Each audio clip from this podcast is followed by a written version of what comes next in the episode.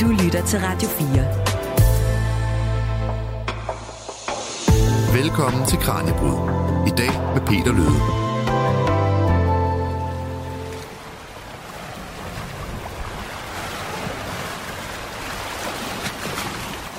De danske farvande er fyldt med flere nye fremmede arter. Faktisk så øh, vælter den nærmest ind med nye beboere hen over de danske landegrænser. For nylig kom der en øh, ny stor international undersøgelse med dansk deltagelse, som har forsøgt at kortlægge omfanget af ikke hjemmehørende arter, som det hedder, i de internationale farvande. Og der har vist sig at være mange, mange flere, end vi umiddelbart gik og troede. Og det fik mig til at tænke på, hvordan man egentlig fastslår, om en fremmedart er god eller dårlig for det danske økosystem? Svaret det er lidt mere kompliceret end som så, men vi forsøger alligevel at finde et svar i dagens udgave af Kranjebrud. Jeg får nemlig besøg af en af de danske bidragsydere til det her nye studie, og sammen så skal vi dykke ned under havets overflade og se på, hvad de her gæster egentlig betyder for vores økosystem. Du lytter til dagens udgave af Kranjebrud her på Radio 4. Mit navn er Peter Løde. Velkommen til programmet. Mm. Lytter til Kranjebrud på Radio 4. Og så kan jeg sige hej og velkommen til dig også, Peter Stær, professor ved Institut for Ecoscience på Aarhus Universitet. Du er med på en forbindelse. Velkommen til. Tak skal du have. Du er jo en af forfatterne bag den her nye forskningsartikel, der altså tager en status på, hvordan det egentlig står til med de invasive arter, eller ikke hjemmehørende arter, kan man jo også kalde dem øh, herhjemme. Og jeg vil gerne starte med at høre dig, altså, hvad skal vi kalde dem? Altså, er det invasive arter, eller er det ikke hjemmehørende arter? Hvad mener du egentlig er mest passende? Det mest korrekte er at kalde dem ikke hjemmehørende arter, for det er langt de fleste af de arter, der kommer ind. De er altså nogle arter, som per definition er kommet til langvejs fra, assisteret af menneskelig aktivitet, så de er ikke hjemmehørende, fordi de vil ikke selv være i stand til via deres egen spredningskraft at komme hertil. Så er der en mindre gruppe af disse, som udgør problemer, som har invasiv karaktertræk, øhm, og det er dem, som vi selvfølgelig meget gerne vil undgå. Men ligger sondringen mellem øh, de ikke hjemmehørende arter og de invasive arter, ligger den i det her med, altså om de er kommet hertil ved tilfælde eller ej? Ja, de begge grupper er faktisk kommet hertil, assisteret via mennesker øh, langvejs fra. Det kan være via skibe med ballastvand, begroning, eller vi har lavet en Suezkanal eller andet, der har gjort, at vi har ligesom øh, overkommet nogle geografiske, øh, fysisk, kemiske barriere, som de ikke selv vil være kommet. Men så er det så, når nogle af dem kommer hertil, for eksempel fra Stillehavet, og pludselig havner i øh, Roskilde Fjord, jamen så øh, udvikler de sig på en øh, måde, som det belaster det eksisterende modtagende system. Men det er der så nogle arter, som ikke udvikler den her negative effekt. Så det er dem, der har den negative effekt. Dem kalder vi for invasive. Resten er bare ikke hjemmehørende. Men skildringen af, mellem de her to er egentlig meget vigtigere at, at få på plads her i starten. Hvordan har du selv be, beskæftiget dig med de her arter i, i din forskning? Jamen, det startede for mere end 25 år siden, hvor jeg fik mulighed for at lave en række eksperimenter og studier i Limfjorden, som er et af de systemer i Danmark, hvor der er allerflest af de her ikke hjemmehørende arter. Og der arbejdede vi med en invasiv makroalge, der hedder Putblas og gasotang, hvor vi fulgte øh, udviklingen øh, over tid og så, hvordan den havde udkonkurreret andre arter, og det var interessant og selvfølgelig også lidt skræmmende øh, på en måde, men det var også øh, fascinerende, fordi det var en form for storskala eksperiment, hvor man havde mulighed for at gå ind og se på, hvordan arter de ligesom har interageret eller har det samspil med hinanden og kræver altså konkurrence omkring lys og plads og altså noget. Så det er dybest set, det var økologi og forståelse af udbredelse af arter i deres øh, øh, område, og hvordan øh, i det her tilfælde så invasive arter øh, gør en forskel. Ja, hvordan så I så, at den her Sargasso-tang, den havde, den havde indfundet sig både positivt og negativt i, øh, i økosystemet?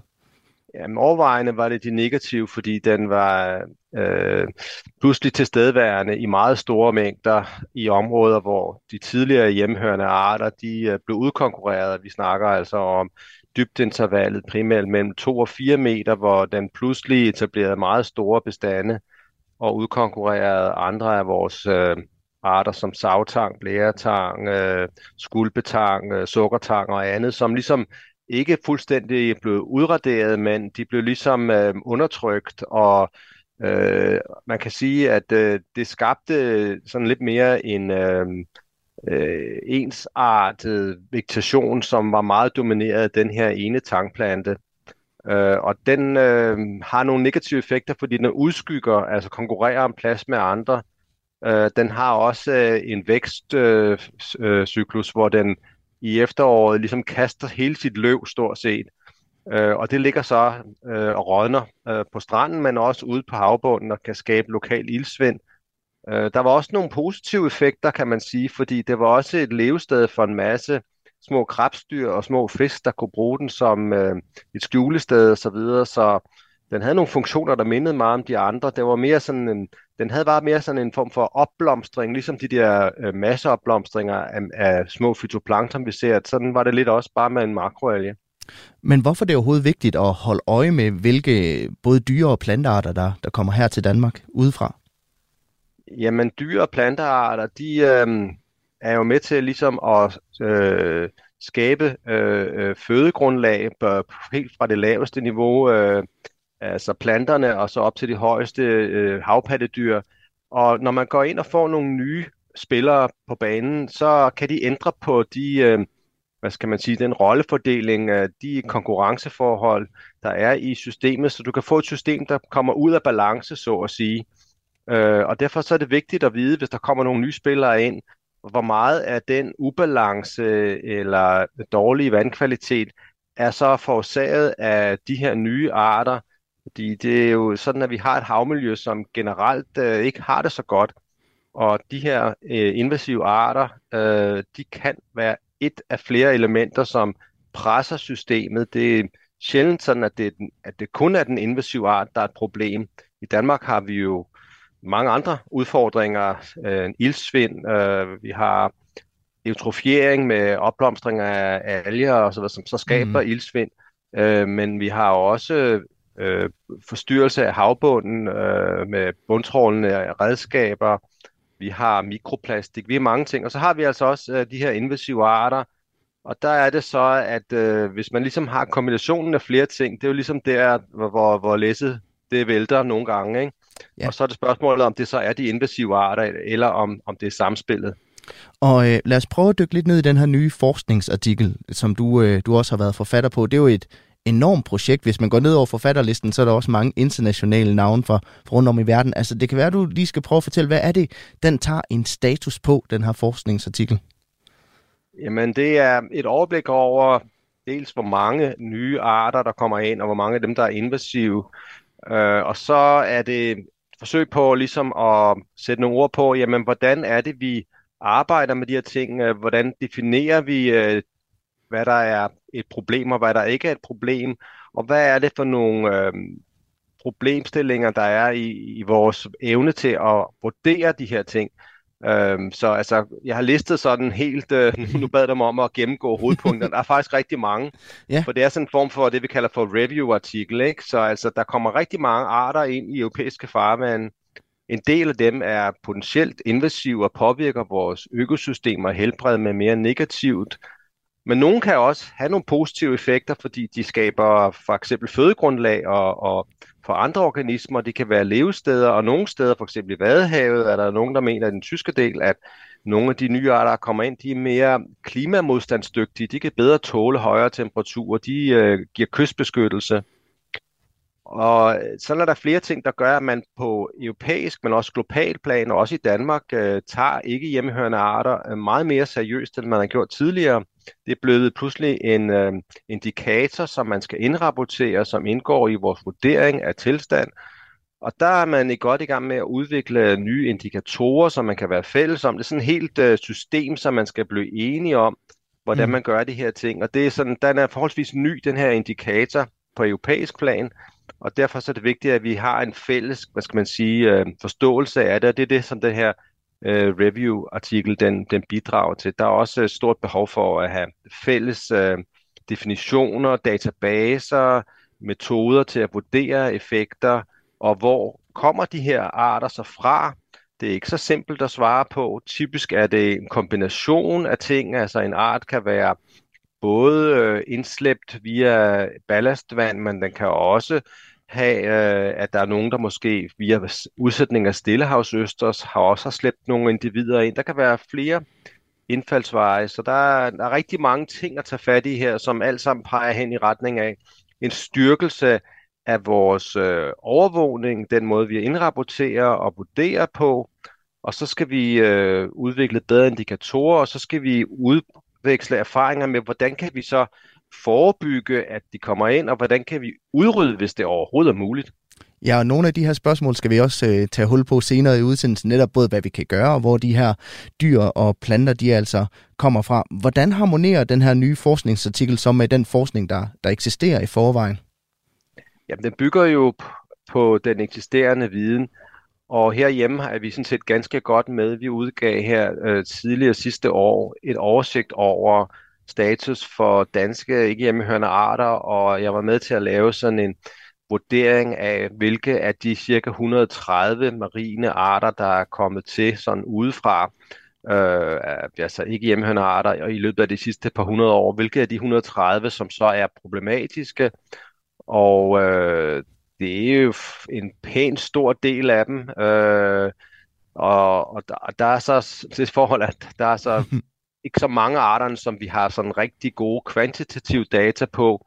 Så vi har mange af de samme problemstillinger i Danmark, øh, selvom vi jo har et, et ret omfattende, hvad skal man sige, nationalt overvågningsprogram, så, og vi har udviklet og forbedret, så er der stadigvæk øh, videnshuller, og vi arbejder også stadigvæk med at forbedre vores forståelse af påvirkninger og så videre. Så øh, det harmonerer jo rigtig fint, synes jeg, og det er jo er rigtig øh, god timing i forhold til, at man jo øh, skal øh, prioritere det her både nationalt, men også øh, internationalt, så vi ligesom er samarbejder, for det er jo grænseoverskridende problem. Det er jo ikke kun isoleret til Danmark, det er jo sådan europæisk på, på global plan i virkeligheden, men også europæisk plan. Når først en art er kommet til Europa fra for eksempel Stillehavet, så er det jo højst sandsynligt, at øh, havstrømmen og lystbåde og alt muligt andet stille og roligt, så vil mm. arten trille op imod danske farvande.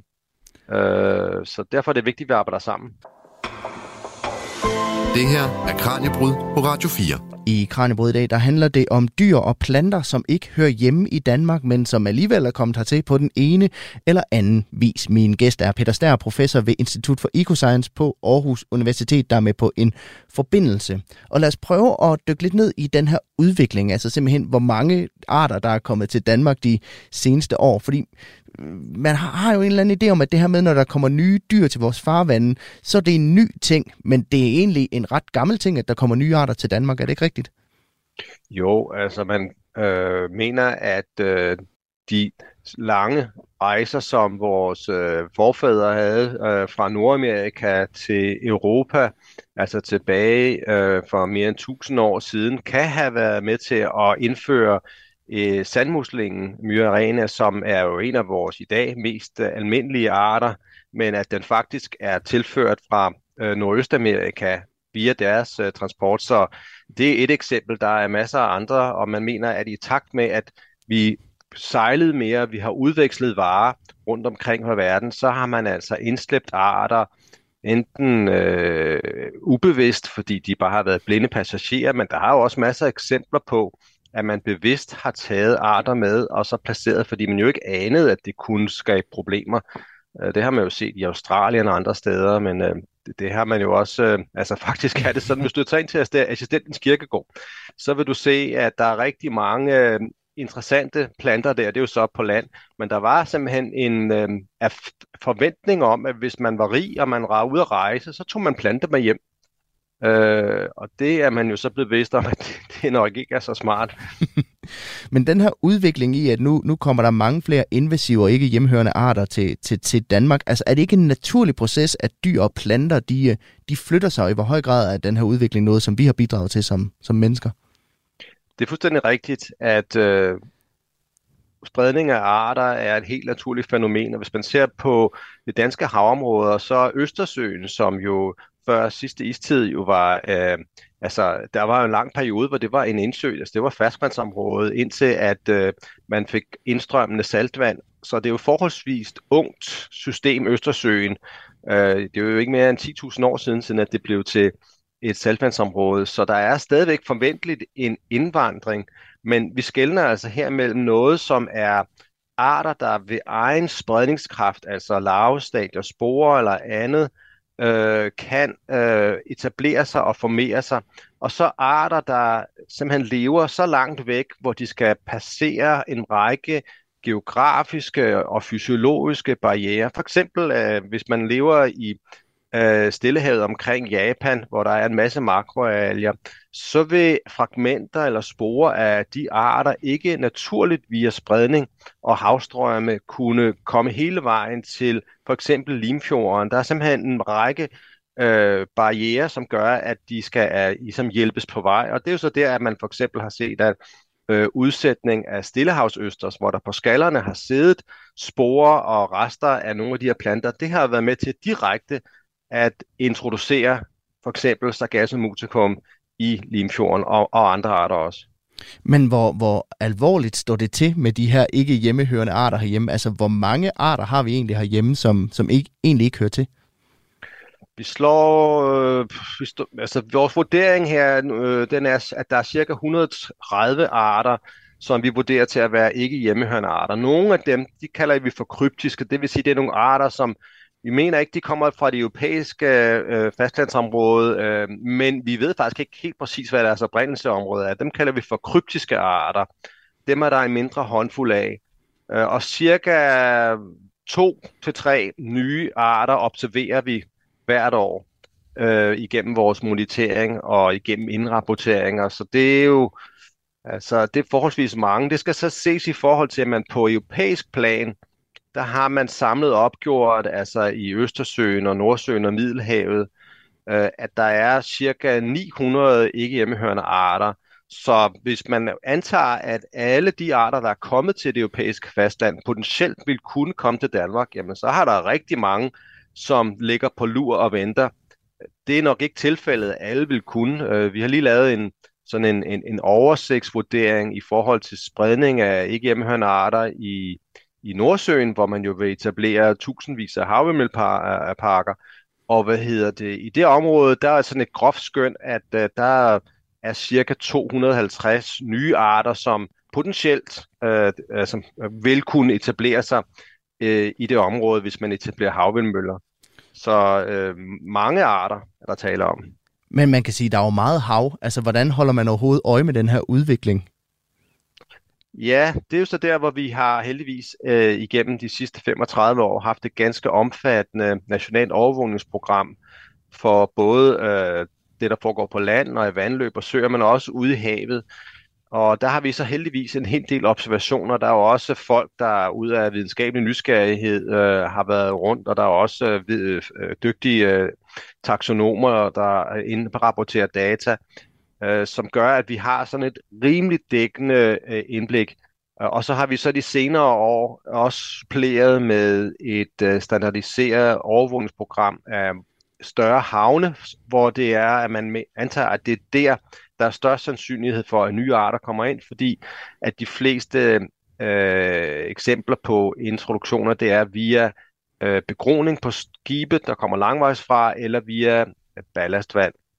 Så vi har en hel del observationer, men der er ikke ingen tvivl om, at der er store huller i vores viden, fordi øh, havet er stort, og vi tager ud øh, på nogle udvalgte steder, på udvalgte tidspunkter, og, og det som der er ligesom kernen i hele det her med ikke hjemmehørende arter, det er, at det, øh, hvis det for alvor skal fange de her nye arter, så snakker vi altså om, at man finder nye arter, som kun lige er kommet i ganske få antal. Og det kan være nogle arter, som minder meget om nogle af dem, vi kender i forvejen, men det er alligevel en lidt anderledes art. Så det kræver ret stor taksonomisk viden, så man leder altså efter noget, ligesom en nål i en høstak. Mm. Man leder efter noget, som er øh, lidt anderledes, og der er ikke ret meget af det.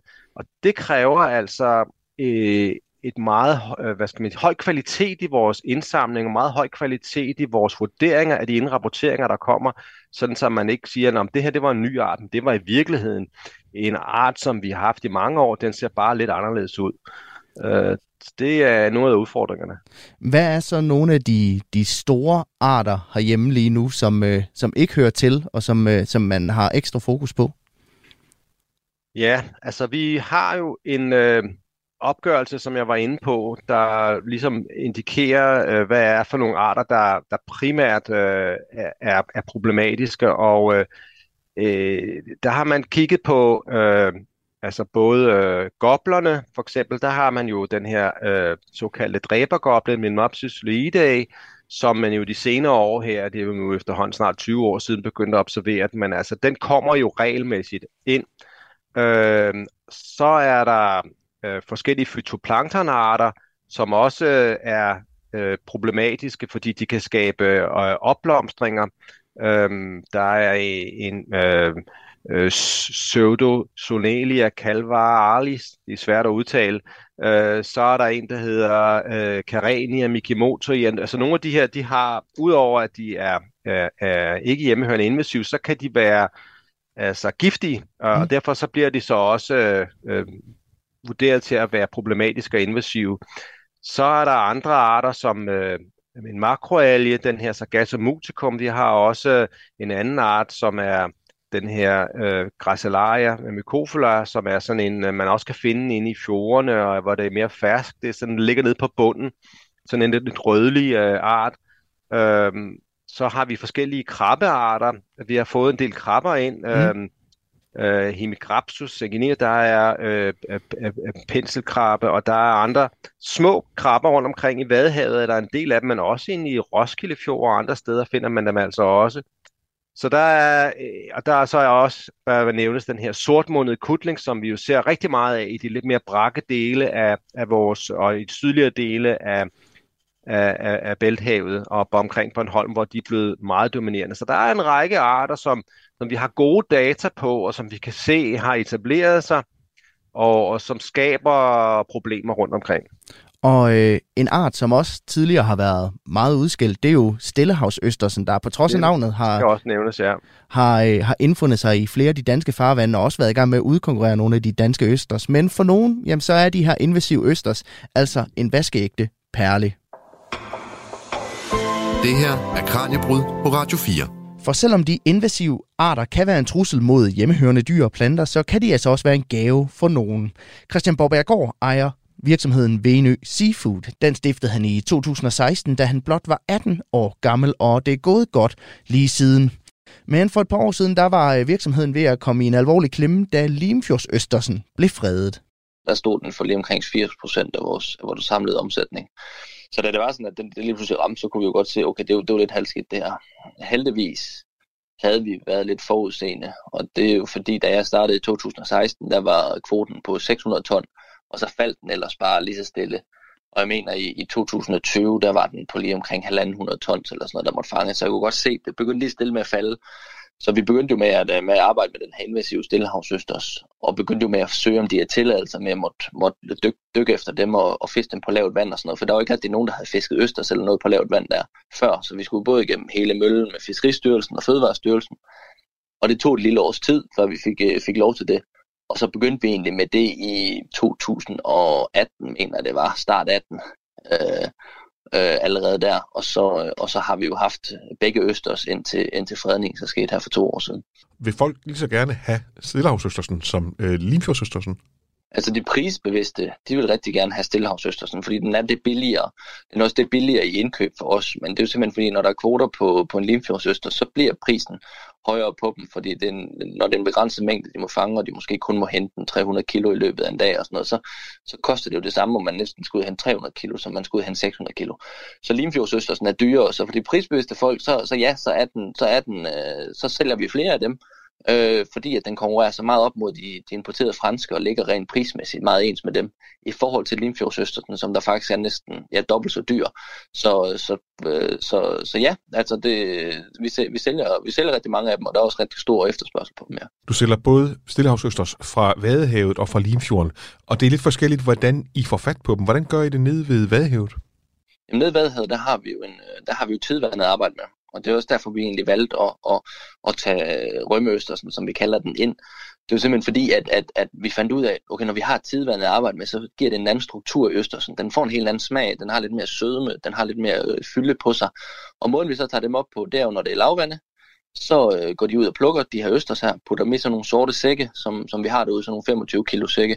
Og så når der bliver højvand, så tager de båden, sejler ud til de her depoter, som de har lagt de her sække på, putter dem op i, op i båden, sejler dem ind til Havneby, og så bliver de ellers kørt herop til Venø, hvor vi så står og sorterer og gør dem, gør dem i stand.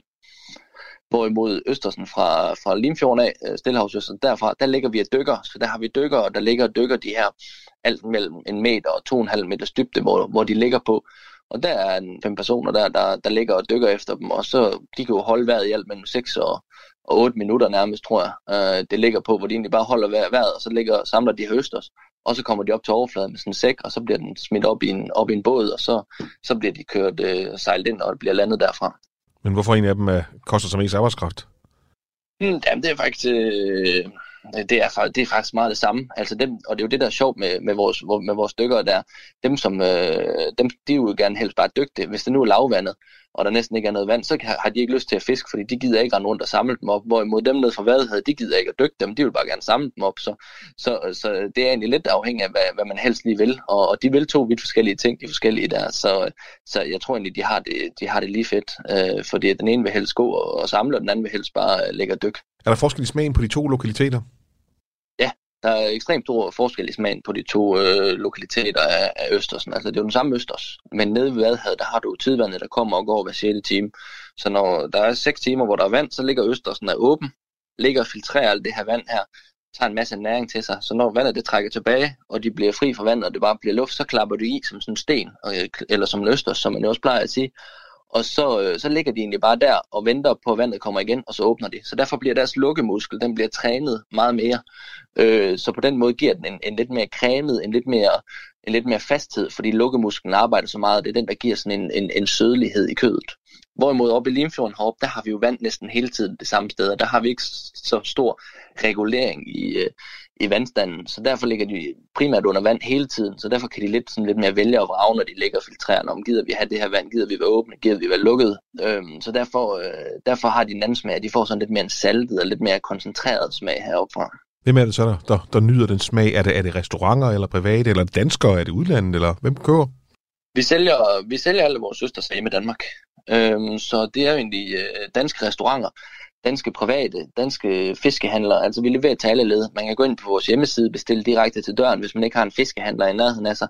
Men ellers så kan man også købe den nede i mange af de lokale fiskehandlere, som, som, der, som der tilbyder vores produkt. Og så leverer vi selvfølgelig også en del til rigtig, rigtig mange restauranter, øh, som der enten arbejder med dem, eller bare serverer dem rå med en god vinaigrette til.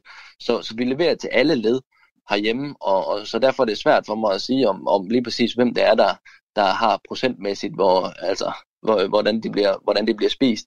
Men, øh, men jeg tror, det er sådan lidt 50-50, øh, om det er 50, altså 50% på restauranterne, og så 50 procent, der bliver taget, taget med hjem i privaten. Men udlandet har ikke efterspurgt dem endnu? Øh, faktisk ikke, og det er jo egentlig heller ikke, det er også fordi, vi har heller ikke gjort det store for at prøve at sælge dem i udlandet, fordi at, at, at jeg kan godt lide altså det her ærekære om sit produkt. Altså det var også derfor, jeg startede i 16 det er jo egentlig fordi, at alle de her limfjordsøsters, der blev fanget i Limfjorden, de blev jo skrabet op, og så blev de kommet i store, store big bags på en par tons stykket, og så blev de røget ellers bare på en kølebil, og så røg de til, øh, til eksport. Og det synes jeg jo var en skam, og da jeg var 18 år på det tidspunkt, og sådan lidt halvdum, så tænkte jeg, det kan ikke passe, at vi i Danmark ikke gider at spise den her limfjordsøsters. Hvorfor skal de alle sammen ned til Frankrig? Hvorimod alle de der elendige franske østers, de skulle til Danmark. Og, og, og det, det var egentlig det, jeg grundlagde virksomheden på. Så der er ingen tvivl om, det aller sidste, vi begynder med, det er at begynde med at eksportere dem ud. Det er kun, hvis det er sådan, at vi får så store mængder ind, at, at, at det danske marked simpelthen er mættet, så kan det godt være, at vi begynder med at sælge til vores naboland, Sverige, Norge, Tyskland. Men, men vi kommer aldrig til at smide med store big bags og smide dem til eksport. Og det var min kollega Kasper Friis, der talte med Christian Borbjergård fra Venø Seafood. Og der er mange flere stillehavsøsters i Vadehavet end i Limfjorden, fortæller Christian, men fordi de gror sammen i klasser, så er det altså ikke alle, der kan sælges. Stillehavsøsters kan også blive meget store, og sådan en østers, der ligner en størrelse 45 sko, er ifølge ham heller ikke så nem at sælge. Men alligevel så hiver de altså over 25 tons østers op af Vadehavet om året. Det her er Kranjebrud på Radio 4.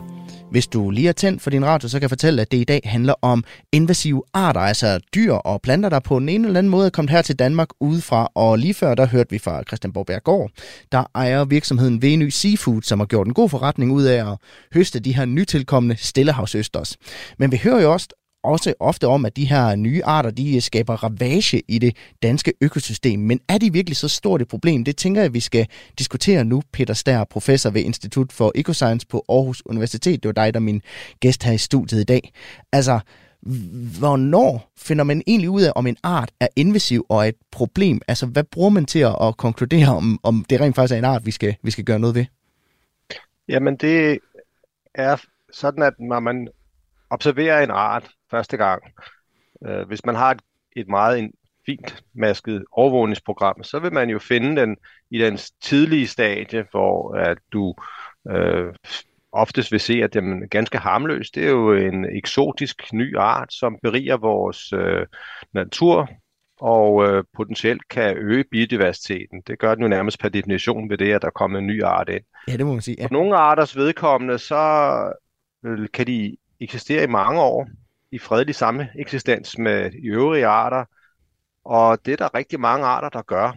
Så de udfylder en eller anden form for tilgængelig niche, hvor der er plads og ressourcer, og de hygger sig og, og bidrager forskellige vis til økosystemet og de forskellige fød, led i fødekæden. Så er der en del af de her arter, som så udvikler sig ganske voldsomt. Typisk er det, der kendetegner de problematiske arter, det er, at de det, vi kalder for opportunister, de har altså en ekstrem øh, effektiv sprednings- og opformeringsevne, og de øh, udnytter typisk også øh, rigdom af næringsstoffer, som vi har meget af i Danmark. Øh, de har meget glupske, de har brug for næringsstoffer eller for føde i det hele taget. Altså øh, Stillehavsøsters, øh, den filtrerer jo, og der er masser af partikler at filtrere i vores systemer, fordi der er nogle fra naturens side af meget højproduktive kystnære systemer, øh, især omkring Vadehavet og så videre, hvor der er stor tilførsel af partikler udefra også, men Limfjorden er jo ekstremt eutrofieret af mange næringsstoffer, mange alger, de kan leve af. Så det er ikke så underligt, at de findes i stort mængde deroppe. Øh, og sådan kan det være for forskellige arter. Altså at det her med, at de er opportunister, at de pludselig så går fra at have den her sådan fredelige sameksistens med andre arter, så kan der ske noget i systemet, som gør, at de pludselig får mere plads. Altså, øh, man har set eksempler på, at øh, øh, ildsvind, eller øh, hvis der har været nogle isvintre, hvor der har været fysisk forstyrrelse, som har skabt øh, ubalance og udkonkurreret, eller skal man sige, øh, haft en negativ påvirkning på øh, de, nogle af de eksisterende store arter. Forestil sig, hvis det var en bøgeskov, og, mm. og du havde en ny art, der kom ind. Øh, så hvis der var en kæmpe storm, der væltede nogle af de store bøgetræer, og dernede i skovbunden voksede en eller anden øh, elmeart eller et eller andet, som var kommet til udefra, så får den pludselig lys, og så kan den få fat, så Den kan være, at den har levet en lidt for små tilværelse ned i skovbunden, og pludselig får den lys og kommer til, fordi de store bøgetræer vælter. Og lidt det samme, vi kan se ude i vores havnatur. Altså når vi har en anden forstyrrelse, så er det, at du kan se, at de her arter, som pludselig får mulighed for at komme til, og så kan de gå ind og forskyde nogle magtbalancer, udkonkurrere andre arter, så det er typisk noget, vi ser i nogle forstyrrede systemer. Mm. Og der er Limfjorden et eksempel, men man må nok også er ærlig at sige, at meget stor del af danske havmiljø i dag i virkeligheden er jo på mange måder udfordret, øh, og derfor så er det da, at man er ret opmærksom på, hvorvidt de her nye arter, der kommer ind, de kan være med til at fastholde vores havmiljø i en ugunstig tilstand, Øh, så det er måske ikke nødvendigvis den udløsende årsag, men de kan være med til at gøre, at det bliver sværere at opnå en, en god øh, vandkvalitetstilstand og god økologisk tilstand. Så det er sådan nogle elementer, der er på spil. Men kan man så se det omvendt også? Altså, der er ikke hjemmehørende arter, der simpelthen går ind og bidrager positivt til, til øko, et økosystem, der måske egentlig ikke har det så godt? Jamen det øh, er der, der er nogen, der, der fremhæver. Altså der er nogle af vores øh, forskningskolleger i Tyskland, som øh, har kigget på de arter, der er kommet ind i den tyske del af Vadehavet, mm. hvor de øh, har opgjort, at der er cirka 100 øh, ikke hjemmehørende arter, som er kommet til over de sidste 150 år, noget i den stil. Og det er lige fra øh, sådan noget, øh, altså en invasiv øh, vadehavsgræs ind i kystzonen, og så selvfølgelig stillehavsøster, og så basser og bittesmå øh, krabstyr og fisk og makroalger og så videre. Og overordnet fremhæver de i deres oversigtsstudie der, som er relativt nyt, at de fleste arter har været med til at gøre den del af Vadehavet, den tyske del af Vadehavet, mere klimamodstandsdygtigt, for du har altså et system, hvor du har stigende storme, så alt hvad der ligesom befester og beskytter kystzonen mod erosion, for eksempel den her Spatien anglifolica, eller andre krabstyr, der er med til at kitte sandkorn sammen eller andet, eller arter, der har måske en højere temperaturtolerance. Det er jo også noget af det, der kendetegner en del af de nye arter, der kommer ind, at de har måske et lidt andet fysiologisk spektrum, hvor de klarer sig godt. Det kan være temperatur, det kan også være salinitet, det kan være i forhold til udtørring eller andet, så man får altså en eller anden form for større genetisk pulje af, af arter, der måske har en større tolerance. Og det er noget af det, der bliver fremhævet som noget positivt, altså at vi i, i, i, en, i en tidsalder, hvor der er, med klimaforandringer er så store forandringer så relativt hurtigt, så kan nogle af de nye arter være med til at skabe modstandskraft øh, og styrke øh, økosystemerne ved det, at de grundlæggende har nogle af de samme funktioner som nogle af de hjemmehørende arter, de måske mm. har udkonkurreret, men de er bedre i stand til at klare sig under de øh, fysiske, kemiske forhold, som, som der er gældende nu. Ja, for, øh, for hvordan finder man så ud af, om, der, øh, om det er en art, der der er ønsket eller ikke er ønsket, altså om det er noget, man skal sætte ind for eller ikke sætte ind for. Jeg har hørt lidt om, at man bruger det her harmonia-system til at score de her forskellige arter. Hvordan fungerer det? Jamen, det er rigtigt. Det er et øh, ekspertbaseret system, øh, expert-based judgment, som man kategoriserer arternes øh, påvirkning i forhold til, hvordan de påvirker andre arter, hvordan de påvirker på øh, økosystemniveau, altså noget med øh, funktioner, øh, stofkredsløb for eksempel. Det kan også være i forhold til nogle øh, sundhedsmæssige ting, hvis der kommer arter ind, som har giftstoffer eller andet, som også kan påvirke det menneskelige helbred. Der kan også være effekter på økonomi. Nu hørte vi lige om Stillehavsøster, som jo måske faktisk i virkeligheden er en økonomisk fordel, i hvert fald for ham, der høster dem. Der kunne være andre eksempler, hvor nogen siger, jamen øh, det er nogle arter, som de øh, skaber hårde substrater overflader i områder, hvor man måske tidligere var i stand til at fange nogle øh, bundlevende fisk, eller at de måske påvirker nogle af de fugle, som normalt vil have et fødegrundlag ved de øh, europæiske fladeøsters eller muslinger, der var i området, hvor de ikke kan spise det her. Så det, det er sådan nogle ting, man kigger på, og det har man altså øh, dels kan man gøre det baseret på data, det er jo det bedste. Hvis vi har nogle observationer, hvor vi kan se, ja, det her det har faktisk udviklet sig i den her retning, for langt de fleste arter er det så sådan, at man måske har nogle enkelte lokale studier, som viser, okay, her kan der være den her effekt for for eksempel andre arter. Og så antager man så, at noget tilsvarende kan være gældende andre steder. Så siger man, okay, vi ved, øh, hvordan den har udbredt sig, hvor de er henne, hvor meget der er af dem, så vi kan se, at de stille og roligt, så bliver der flere og flere af dem, eller der er mange af dem. Og hvis vi antager, at den samme påvirkningsmekanisme gør sig gældende alle steder, jamen så ser vi så, at det er en negativ vurdering øh, eller påvirkning, og så på en skala, hvor man siger 0 til ingen, og så 1, 2, 3. Og så har man et samlet score, hvor man siger, at hvis man ser på effekter på arter, på økosystemer, på økonomi, på helbred, og hvis man slår de fire kategorier sammen og siger, at man har en harmonia-score, som er over 12, Altså hvis man havde mm. fire kategorier, øh, så kan man maks få 12 for eksempel. Jamen altså, hvis den er op på 12, jamen så er det en meget stor påvirkning. Øh, det er sådan logikken bag det, og det er i høj grad drevet af, igen, ekspertviden i mangel på bedre. Så det her billede af nytilkommende arter som noget, vi skal bekæmpe med, med næb og klør, det er ikke nødvendigvis sådan, det er. Det er ikke nødvendigvis øh, en fordel at bekæmpe mange af de her arter. Altså, det, i realiteten er det jo svært. Det må man sige. Der er ganske få eksempler på, at man i et meget lidt tidligt livsstadie har været i stand til at fjerne arter øh, i havneområder, og det er ikke noget, vi har erfaring med i Danmark faktisk. Jeg har talt med nogle af mine forskningskolleger i Belgien og Holland, hvor de er meget opmærksomme på det her. De har jo ikke så store havområder, men, og de har meget stor skibstrafik, og de har altså i forhold til nogle mosdyr øh, for eksempel været i stand til at fjerne dem inde i nogle lokale havneområder.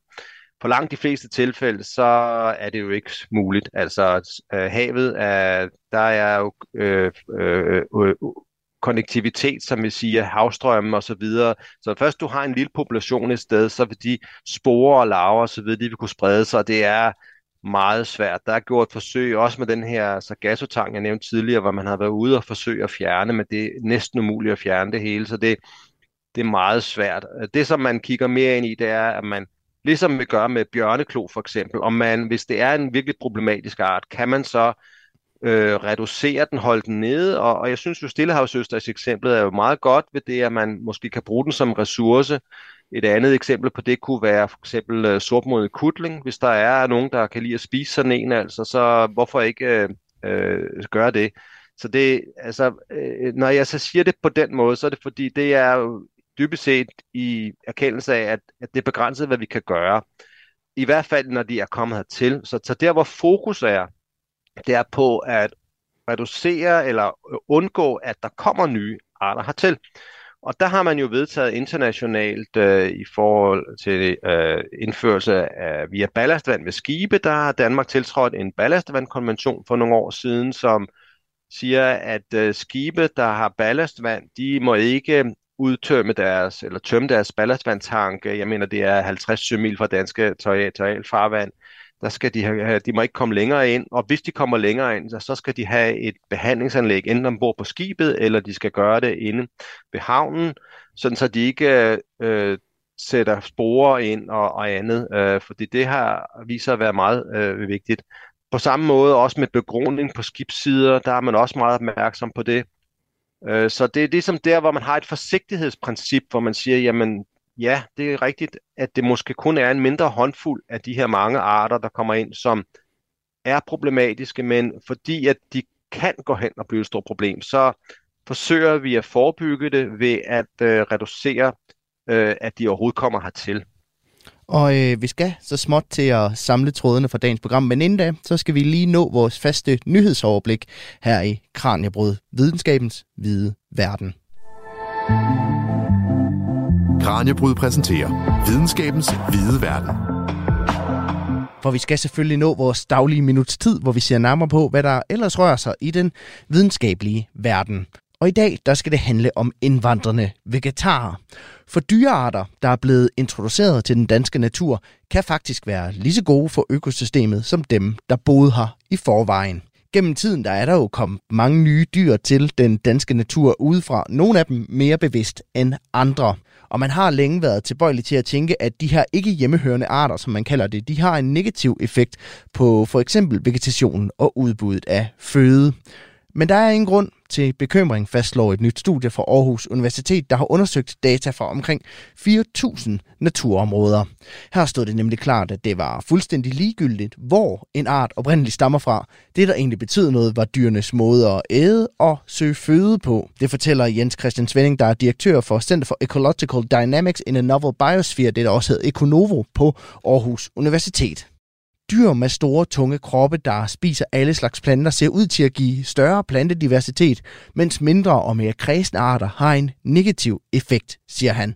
Og derfor så er der altså også nogle dyrearter, der står højere på ønskesedlen end andre. Det afgørende er nemlig størrelsen på dyrenes mund, og derfor så vil store græssere som bøfler og bisoner føre til et bredere udvalg af planter, mens for eksempel geder og hjorte reducerer diversiteten. Derfor så kan det faktisk også ifølge Jens Christian Svending give mening at sætte for eksempel bøfler eller bisoner ud i områder, hvor der lever hjorte.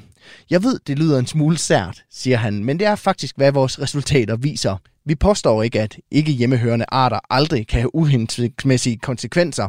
Det er der masser af eksempler på. Pointen er, at når det kommer til store dyr, som har en tendens til at have store, skiftende udbredelsesområder, så giver det mere mening at fokusere på træk og ikke på dyrets oprindelse.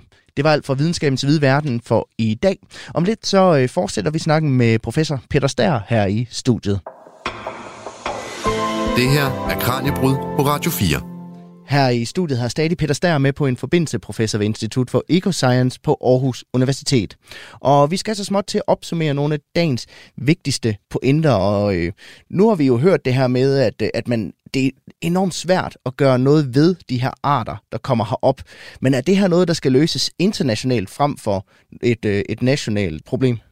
Det internationale perspektiv er enormt vigtigt, fordi det er øh, per definition et grænseoverskridende problem, som jo kun kan løses ved det, at vi reducerer introduktionen af de her arter, og det er også derfor, at det er vigtigt, at vi har de her internationale konventioner, som tilsiger, at vi reducerer tilførslerne.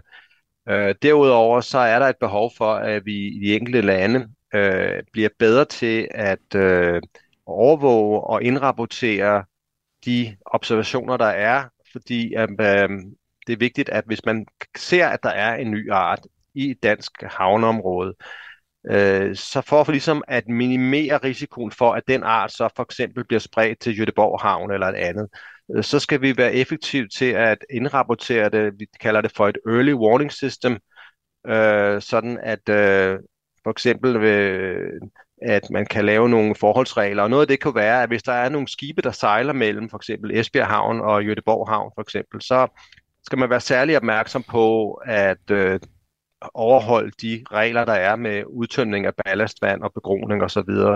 Faktisk er det sådan, at man har haft nogle sager, hvor at der imellem øh, en havn nede ved Varne Mønte og så Rødby, øh, der skulle man indsætte en ny skibsrute med DFDS, mm. og øh, der skulle man så søge om dispensation til øh, at få lov til at gøre det, og der kunne man ikke øh, afvise sandsynligheden for, at selvom der havde været en skibsrute i mere end 100 år, at øh, man fortsat ville kunne få introduceret nye arter. Så mm. der er nogle helt konkrete øh, forholdsregler, man er nødt til at tage, og vurderinger, som også har økonomisk konsekvens. Så der, der er rigtig mange niveauer i det her, så det er både det internationale, og så det nationale, og, og vi er godt i gang. Øh, men det er, vi er stadigvæk lidt, hvad kan man sige, rent fagligt i det her. Der er stadigvæk nogle spørgsmål, og nogle afklaringer, øh, som, som er på vej. Heldigvis er der støtte både nationalt og på europæisk plan omkring det her. Ja, for hvad mangler forskningen stadigvæk at få svar på, når det kommer til, til det her spørgsmål om de her ikke hjemmehørte arter? Jamen ja, altså nogle mere øh, kvantitativt baserede vurderinger af påvirkninger. Øh, modeller, der er i stand til bedre at kunne vurdere øh, og, og ligesom øh, om en art, den har et potentiale til at blive et stort problem, hvordan den vil sprede sig. Øh, en af de helt store ting fra dansk perspektiv, synes jeg, som er værd at lægge mærke til, det er den her kæmpestore udbygning af havvindmølleparker, hvor vi jo ude i Nordsøen vil etablere øh, mere end 1000 øh, kæmpe store havvindmøller.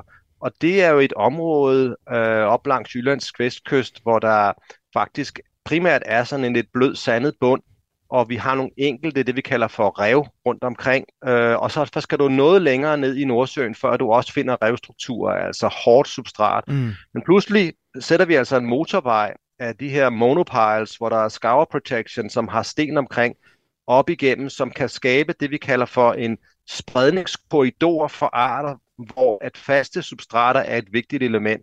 Så øh, der er masser af behov for, at vi ligesom øh, indtænker, er, er, er vi med til at skabe et problem? Kan vi, kan vi på nogen måde, den måde vi placerer vores havvindmølleparker eller andet, minimere, at vi øh, påvirker vores havmiljø negativt? Så øh, det er sådan nogle ting, som, som vi kigger ind i lige nu.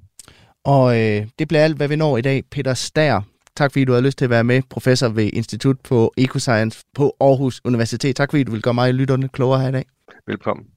Det var alt, der var på tapetet i dagens udgave af Kranjebrud. Tusind tak, fordi du lyttede med. Husk, at hvis du vil have mere Kranjebrud, så kan du finde alle de øh, tidligere afsnit som podcast i Radio 4's app. Du, øh, du søger bare på Kranjebrud derinde, så finder du over 1000 afsnit, som du kan give dig i kast med. Programmet er produceret af Videnslyd for Radio 4. Tusind tak for i dag. Mirko øh, siger man gang, at Taylor Swift simpelthen ansat af The Deep State til at lave disinformation, som i sidste ende skal sørge for, at Joe Biden han bliver valgt over Trump. Er der bad blood på højrefløjen i USA, og spænder Kennedy-familiens sorte får ben for Joe Biden? Som ikke falder ned i kaninhuller på nettet. Er det Mission Impossible at sagsøge Scientology? Og er Kevin Spacey for evigt cancelled? De juridiske anklager har haft enorme professionelle konsekvenser. Er de facto blevet cancelled. Only in America er alt det, du kun finder i USA. Jeg har sagt til dig før, Frederik, at hvis man er nødt til at gå i seng, når klokken bliver mange. Lyt med i Radio 4's app, eller der, hvor du lytter til podcast.